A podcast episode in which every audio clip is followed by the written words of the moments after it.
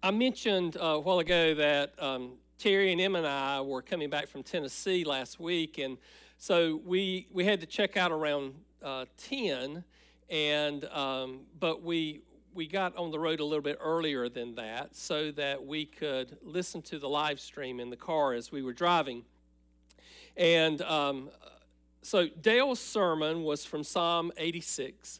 And, and his point, I don't think he realized how it would lead into and be so congruent with what the text is for the day. Because you know, his uh, focus was that the storms will come and, and they will crash in on us, but we can withstand those storms if we lean into the everlasting arms of God. And, and so Dale talked about last week uh, as he began his sermon that as a kid, he and his family would go to Myrtle Beach and that he would go on the strand and, and build sandcastles as a kid. And uh, he talked about you know, how uh, the waves would come in and crash those down. And, um, and he, he said, you know, but every day I would go back and I would build them again even though I knew that the waters were going to come up and the tide was going to come in and, and, and crash those down. Some of you know that I grew up about 20 uh, minutes away from North Myrtle Beach. I could literally leave my house and I could be sitting on the strand at Ocean Drive in 20 minutes, depending on traffic didn't do that on a Sunday afternoon because everything used to be Sunday to Sunday. Uh, now it's more Saturday to Saturday. But uh, we would go down even during the week because we live close to the beach. And besides, uh, my dad worked about one block off of Ocean Drive's strand um, there. And so as a kid, we would go down, and, and I never liked the sand. I really never liked you know, building sandcastles and getting sand all over me. Even when our kids were little and we would go down and spend time at the beach, it was everything in me, take all of me to get down in the sand with our little kids and, and try to help them to build sandcastles. But we all know that there are beautiful sandcastles. Uh, Elizabeth's going to show you a couple of, of sandcastles. So, I didn't build that that's not one of mine. And this one is is not one of mine either. Show the next one. So that's that's not my sandcastle. I, I can't do that. Um, the next one is yeah. This that's my sandcastle. That's how my sandcastle would look. And um, you know, I just as an early age, I realized that building that sandcastle, that at some point, guess what happens? The waves come in and crash it down. And so I thought, this is kind of futile, right? You go out every week and you, or every day, and you are on vacation and you build a sandcastle, and what do you know? The waves come in and they crash it down. And so, even as an early age, I thought, this just doesn't make sense to me. So, um, I didn't, really didn't like building sandcastles, knowing that they would come crashing down. Well, you say, well, what does uh, Dale's purpose of sand and beach and waves and erosion and all of that have to do? Well, our text today uh, has two foundations that Jesus ends this sermon with, and it is. I tell you, it is, it is powerful. Uh, we think of this story as just a cute story sometimes. Uh, we think about it, especially if you grew up in the church. The wise man builds his house upon the sand, wise, and the rains come down, the floods come up, and the yeah, house stands firm. We had we had motions with that. You remember that in Sunday school? That's the song we sung, and and so when we read this text, often we think about that song, and it's like, oh yeah, I remember doing that in Sunday school. But this text is powerful. It, it really is. It really is. So I hope that the Holy Spirit this morning will give us, you and me, um, what we need from this, His holy word. If you have your Bibles and want to follow, follow along, uh, either in hard copy or electronic copy, uh, we are, as I said, finishing the Sermon on the Mount, which has been for me a wonderful uh, work going through this uh, with you over this last year. And so we're at verse 24, and we'll read to the end of the chapter, verse 29. Therefore, everyone who hears these words of mine and acts on them may be compared to a wise man who builds his house upon the rock. The rains fell, the floods came, the winds blew and slammed against that house, and yet it did not fall, for it had been founded upon the rock. Everyone who hears these words of mine and does not act on them will be like the foolish a foolish man who builds built his house upon the sand. The rains fell, the floods came, the winds blew and slammed against the house, and it fell, and great was its fall. When Jesus had finished these words, the crowds were amazed at his teachings. For he was teaching them as one having authority, not as their scribes. This is the word of God for the people of God. Thanks be to God. Let's pray. Father, may the words of my mouth and the meditation of all of our hearts be acceptable and pleasing in your sight, for you are our strength and our Redeemer.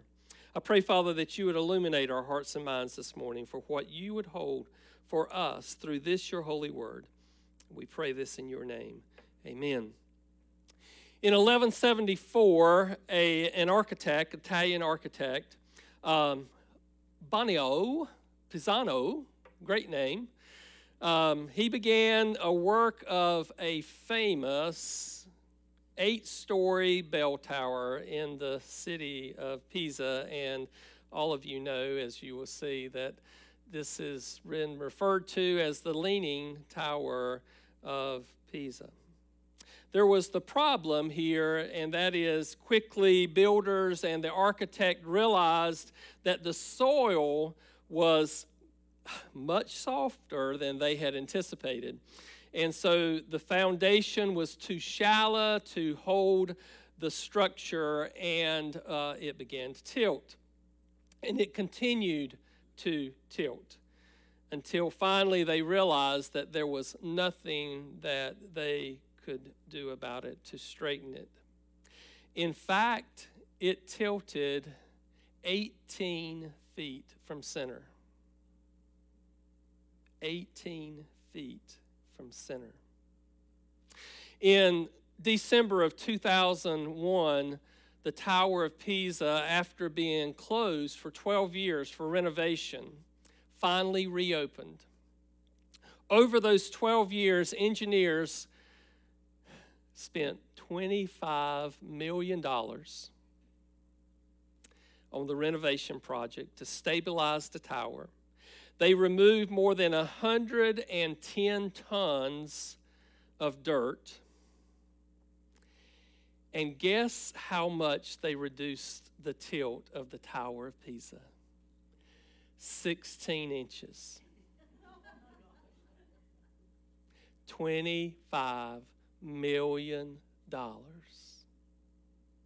But they said they were pretty sure that it wouldn't tilt anymore that it could stay and stand firm, even though originally they had said that eventually it would collapse. Was it bad design? Was it that the workmanship was inferior or materials were inferior as they built the tower of what we call Pisa? No. Uh, it was all underneath. Everything that caused it to tilt was under the ground or the ground itself. Did you know that the Sears Tower in Chicago, the foundation is 100 feet below the surface of the ground so that it would hold that tall structure? I think somebody learned something from other people, maybe around the world. We see Jesus in this text use this, these stories uh, of the, the rock and the sand, the house, and, and all of this. And, and he begins to contrast as he has been doing throughout the text. We have seen him contrast the, the yin and the yang, the two gates, the two roads, the two destinations, the actions and the blessings. Over and over again, he has talked about two options. And over and over again, he has reminded us that there are two ways in life. And one way is his way, and Christ's way being the only true way or in life we choose everything else. So we are either on the road to heaven or the highway to hell. There's no middle ground. You've heard me say before, there's just no gray area when it comes to our salvation. You either, either are saved or you are not. You are either Christ is your Lord or Christ is not. And as we were to look at the last book of the New Testament, uh, we see that if you are straddling the fence, then the scripture says the Lord would spit you out of his mouth. And so, as we look at the text today, I want to look at some of these twos. The first is there are two builders. We're introduced to this story, and he uses the wise man and the foolish man, or you could say the wise individual and the foolish individual, because ladies, you do not get off the hook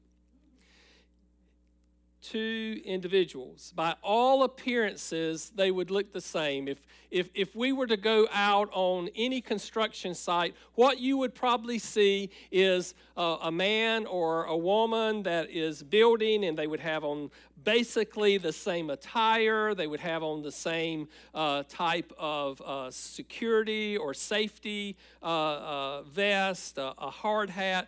To the naked eye, they would look the same I mean, their skin color or male or female may be different, but they're using the same tools. They're committed to build in a way that they have been taught. So you have identical materials in most cases. They persevere to finish the task that's before them. But Jesus in this story divides into two builders. And once again, Jesus has us to, to think about this in our mind. In fact, he uses the word everyone twice in this text. Everyone is building. Each of us are building. We are building our lives before God. Our desires, our thoughts, our attitudes, our words, all are building blocks as we build this life in which we live. And over time, our life, this structure begins to, to build, to, to rise up. And the question that we have to ask ourselves is this Are you and I building to last or building to crash? Are we building our life to last, or are we building our life to crash? Jesus, as I said, uses the wise man and the foolish man. The wise man, the, the word wise in the Greek means to be thoughtful or understanding, prudent, to make proper and righteous or right decisions.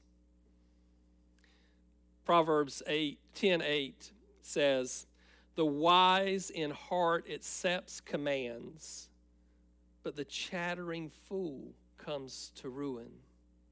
And, and, and so the wise man accepts the commands of, of God. The, the wise man is going to make right decisions. On the contrary, the other person that Jesus lifts up is the foolish man.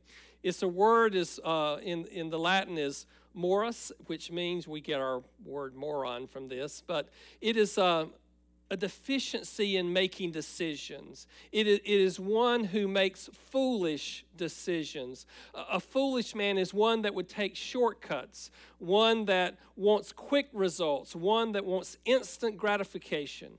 A, a foolish man lives for the moment, doesn't build for the future. It's all about the here and the now. And, and we see that in our society. Uh, many of us cannot sit in a drive through more than one minute and say, Is this really fast food? We, we get caught up in the moment and have very little thought at times for the future. Proverbs 14:1 provides a good contrast, and, and you will see that the uh, Solomon uses the, the wise woman here. The wise woman builds her house, but with her own hands, the foolish one tears hers down. So you have the, the wise builder and the foolish builder, and Jesus is contrasting these two individuals as they are building their life. Then there are two houses. From, from the outside, the house may look identical uh, they may look as if they are perfect clones uh, of each other. But we don't know from looking at the outside of these two houses of what the foundation might be or what materials have gone into the house. The house may have, the houses may have been finished and furnished and, and lived in, but we're not sure. We're not sure about the foundational pieces of the house. On the surface, surface they look the same. When the sun's shining, they look the same. But what we might not know is that when the storm comes, that something happens to one of these houses.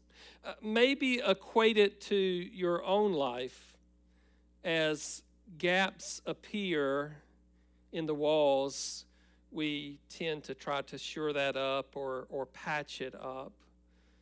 As, as more holes appear, we try to fix that, but it's only a temporary fix because when more storms come and more storms push against our house, what it is built on will come to fruition. The great gaps, the hideous holes show up.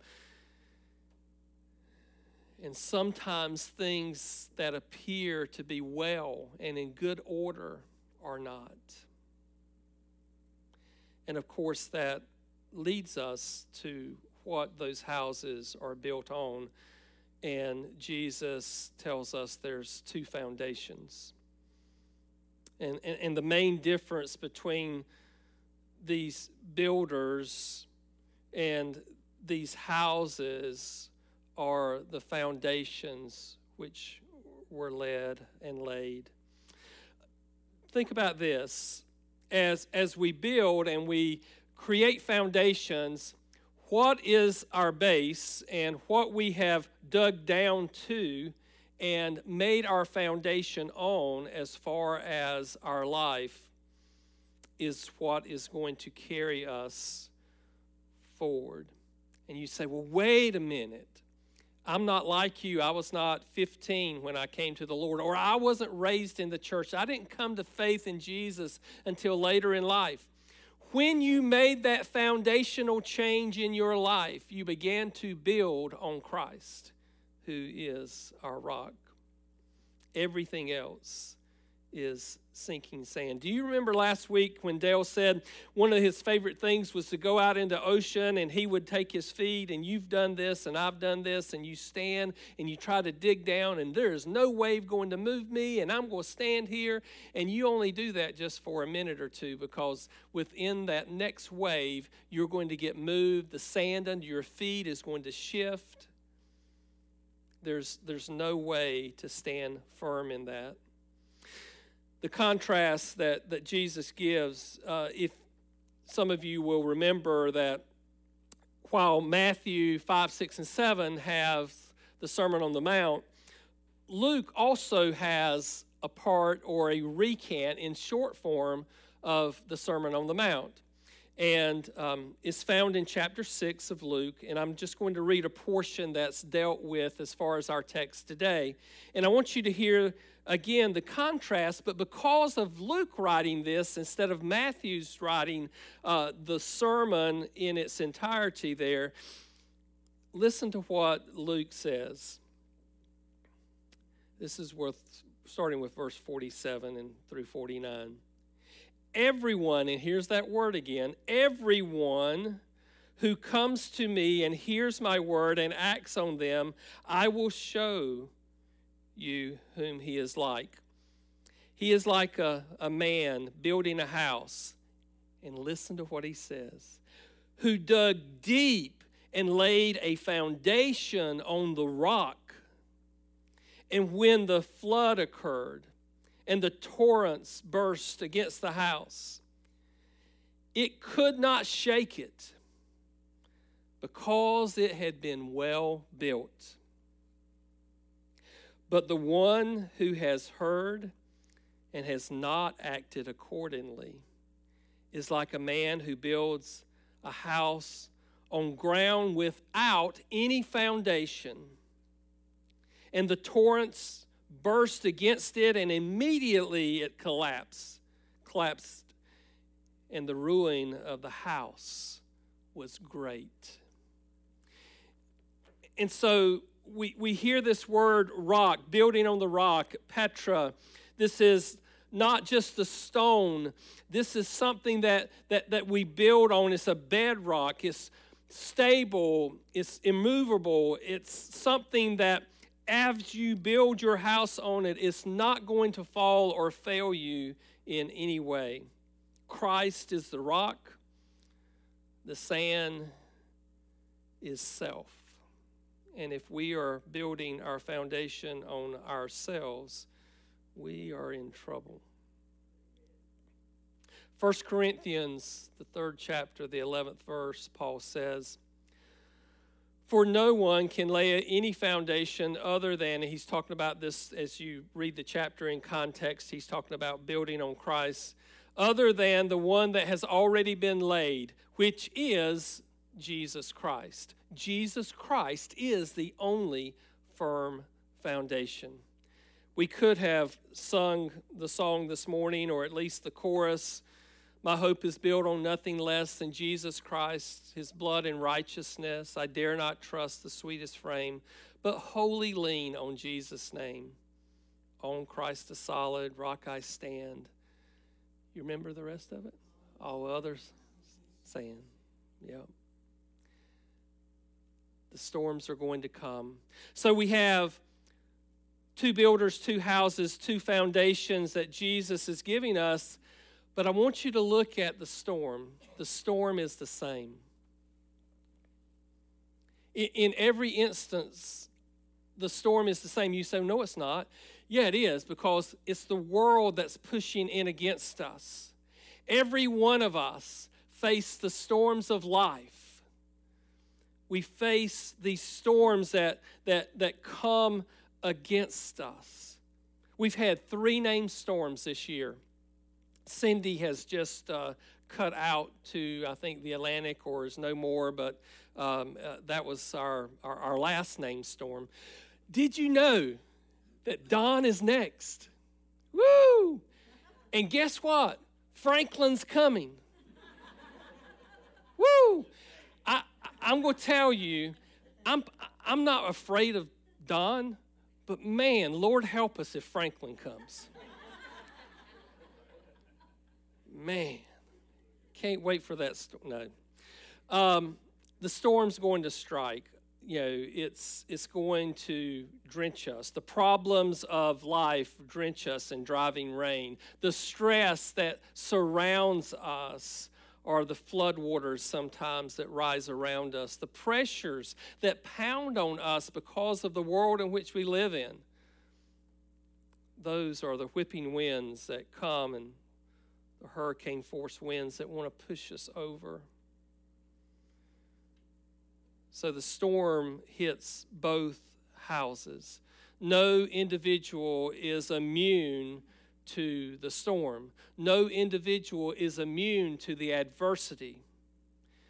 Do you remember when we were looking at chapter 5 in the Sermon on the Mount? That Jesus said this in verse 45. He, being Jesus, he causes his sun to rise on the evil and the good. He sends rain on the righteous and the unrighteous. There are no storm free zones. There are no storm free zones. All of us are going to face at some time a storm or multiple storms in our life and the storms become a wake up call often for us. The storm will cause us to test our faith. The storm will often cause us to ask questions. I'm often asked, I, I, I, can't tell you the number of times that someone hasn't said to me, How do people get through this stuff without the Lord? And my response usually is, not very well. Not very well. So, we face the same storm. You're not going to escape from it. You have to make sure that your foundation is secure and right and on the rock, which is Christ, because there's only two destinations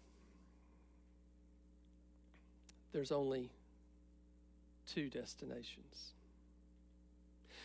The word that's used here in the Greek is beat, and it means to violently hit or violently crash against something. And so, while hard times will come, nothing will compare to the future that we have once either Christ comes back or we face him at our death. There's only two destinations. And Christ says, You've built your foundation on the rock or not. And if not, then there's going to be a great crash. And that great crash is going to be the result of eternal separation and everlasting torment. It will be drastic, dreadful, and unfortunately, many are unprepared. The wise, on the other hand, or the one who has built their house, their foundation on Christ, will stand secure in that foundation. Storms on the outside reveals what's on the inside. Storms on the outside reveal what's on the inside. The Hebrew writer in the 12th chapter and the verses on the screen, but I didn't put the I didn't write out the verse for you. Uh, but I want you to hear what the Hebrew writer says. Once more, I will shake not only the earth, but also the heavens. The word once more indicates the removing of what can be shaken, that is, created things, so that, and we know there's some important things that follow, so that, so that what cannot be shaken may remain.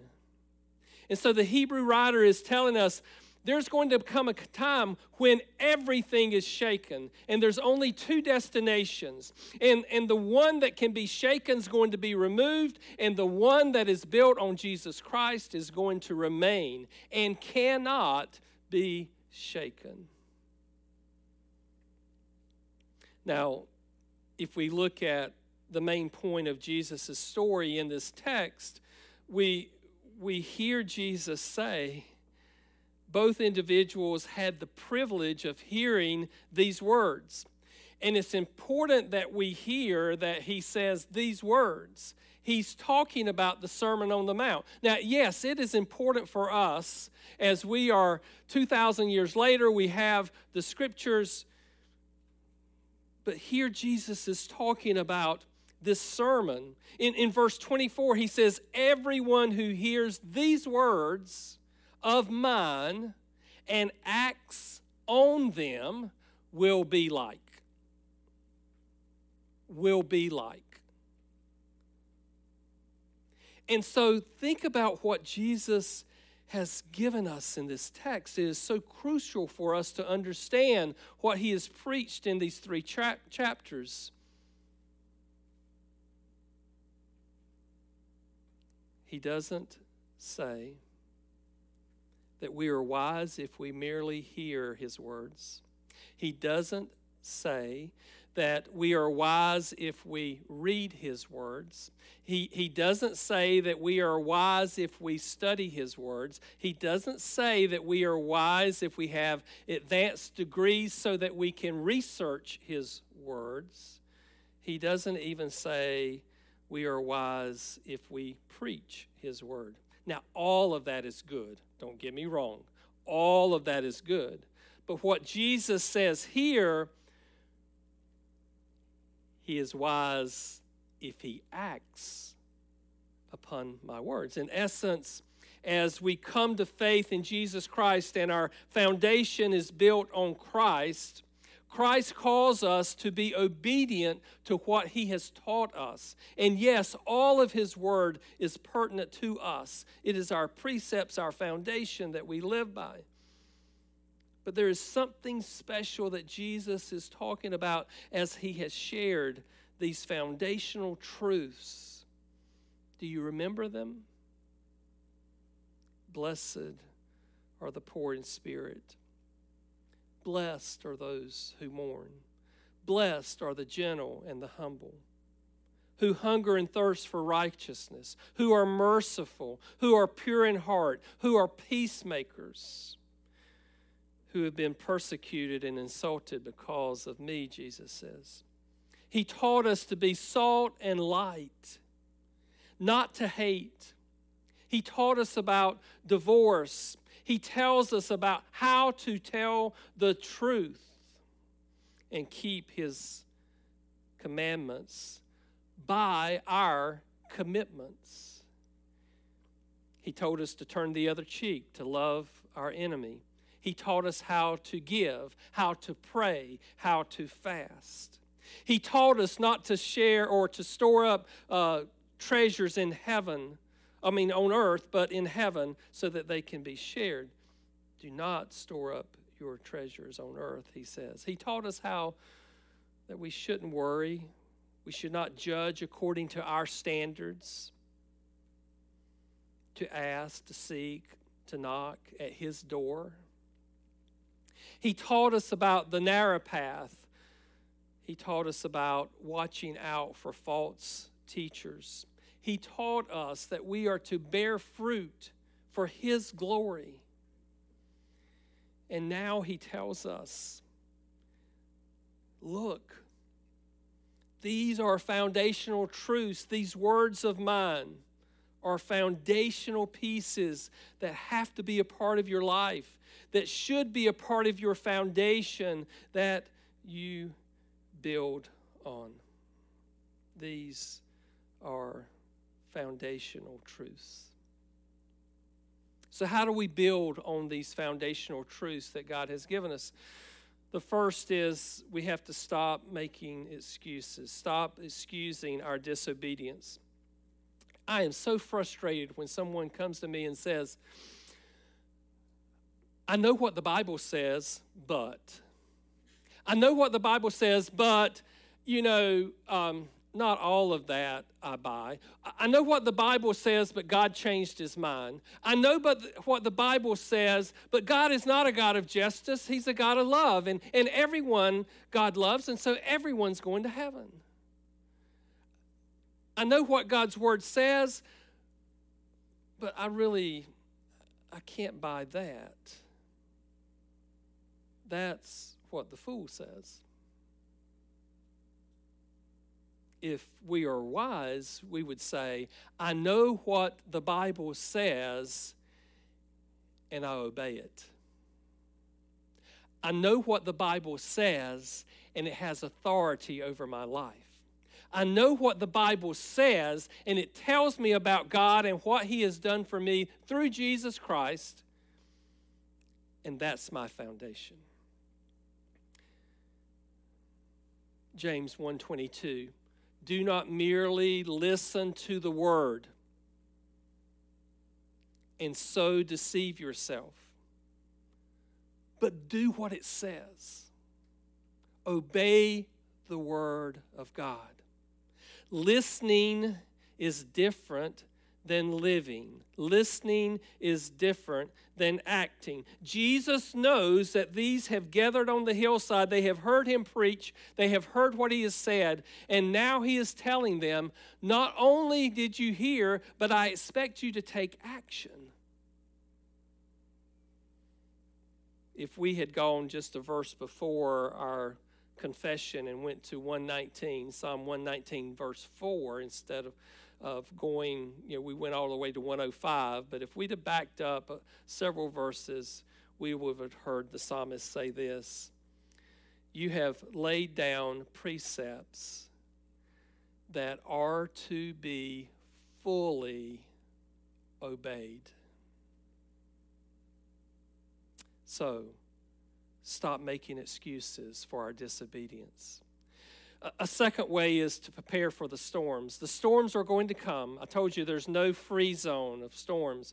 They're going to come, and what we need to realize is that it's not just a matter of us holding on to Christ, it's our recognition that Christ is holding on to us. Christ holds on to us in the midst of those storms.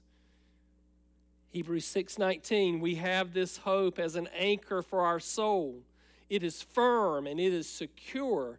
That anchor is Christ. Storms can be a good thing. They can test us, they can turn us back if we have turned in some way away. We have to prepare for the storms because they are going to come. Thirdly, and I'll quickly get this wound up. Thirdly, check your foundation. Many churchgoers are in danger not of if your salvation is is there, it's secure. But many churchgoers are in danger of doing a lot of listening, but not much living out what they hear.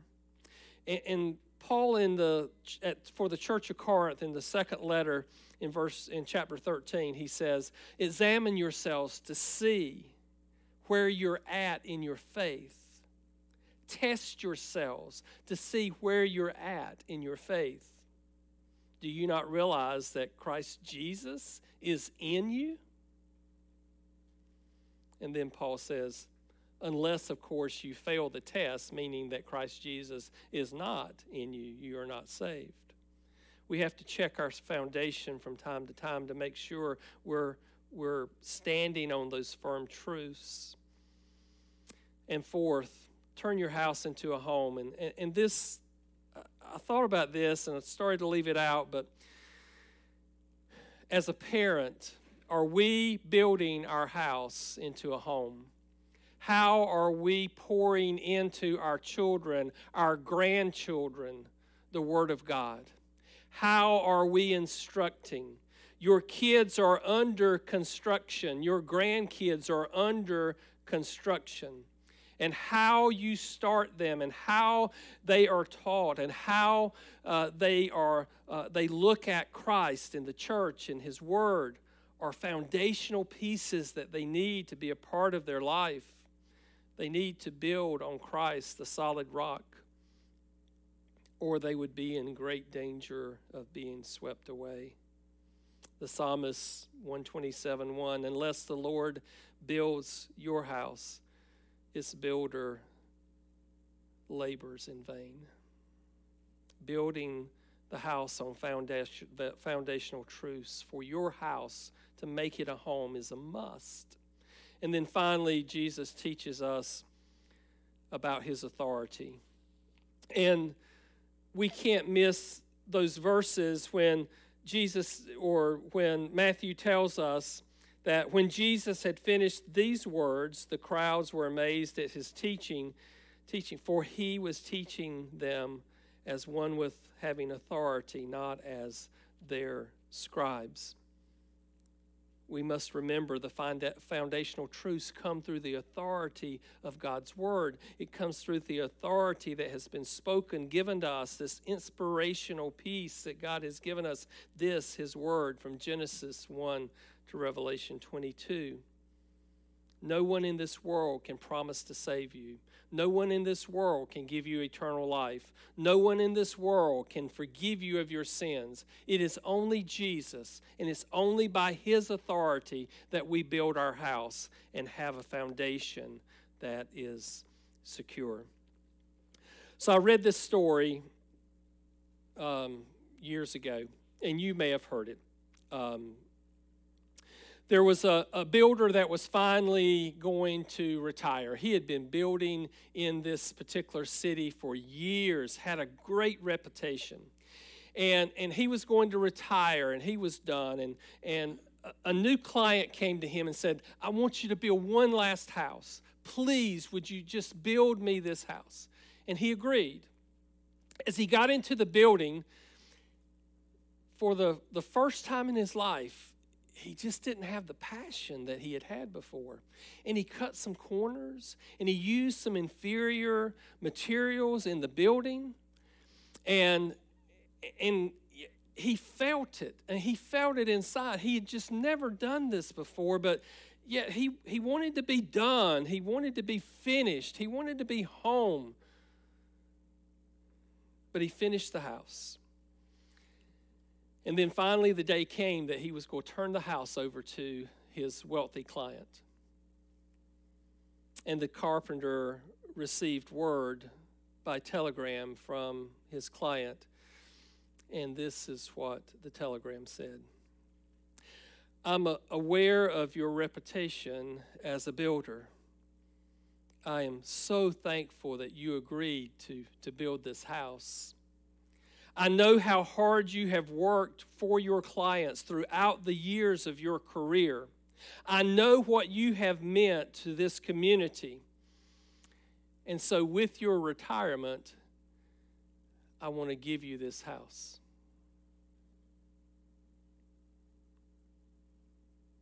The carpenter was shocked. He was heartbroken. If he'd have known beforehand it was going to be his house, you think he would have used inferior pieces or anything? No, he would have used the best. This reminds us of how we build our house, much like the carpenter. What are the materials that we are using? Are we using faith and love and grace, mercy and forgiveness and kindness, or the opposites? Is our workmanship of our lives purpose, purposeful? Is it pursuing excellence so that we can glorify God? Or are we shoddy in the building? One day, the house building project, which is our life, will be complete. And each of us will stand before the Lord and we will give an account of this workmanship. Don't be like the carpenter in the story. Be prepared. Build intentionally on the foundation, foundational truths that God has given us. Build right. Our motivation ought to be to hear, Well done, my good and faithful servant. And so there are two questions that I'll leave you with, and we'll pray. What kind of house are you building?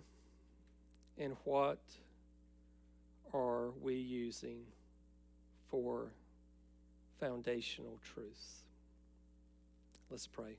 Father, again, we thank you for your word. We thank you, Father, that you have called us not only to yourself, but you have given us the foundational truths that we need, that we are to live by. You, you didn't leave it to ourselves to figure that out, but you gave us the commands, you gave us the precepts, you gave us the foundational truths that we are to live on. And I pray, Father, today that we would take mind of that. We would examine the foundation. Are there any cracks that need to be shored up? Are there things that we need to set aside? What are the foundational truths that we are building on? What materials are we using? Father, thank you. Thank you for what you have done. Because with your foundational truths, as we stand on them, as we sure up our foundation for you, live righteously for you, we glorify you, which is our purpose for living. Thank you, Father, for the opportunity to serve and glorify you. We pray this in your holy name. Amen.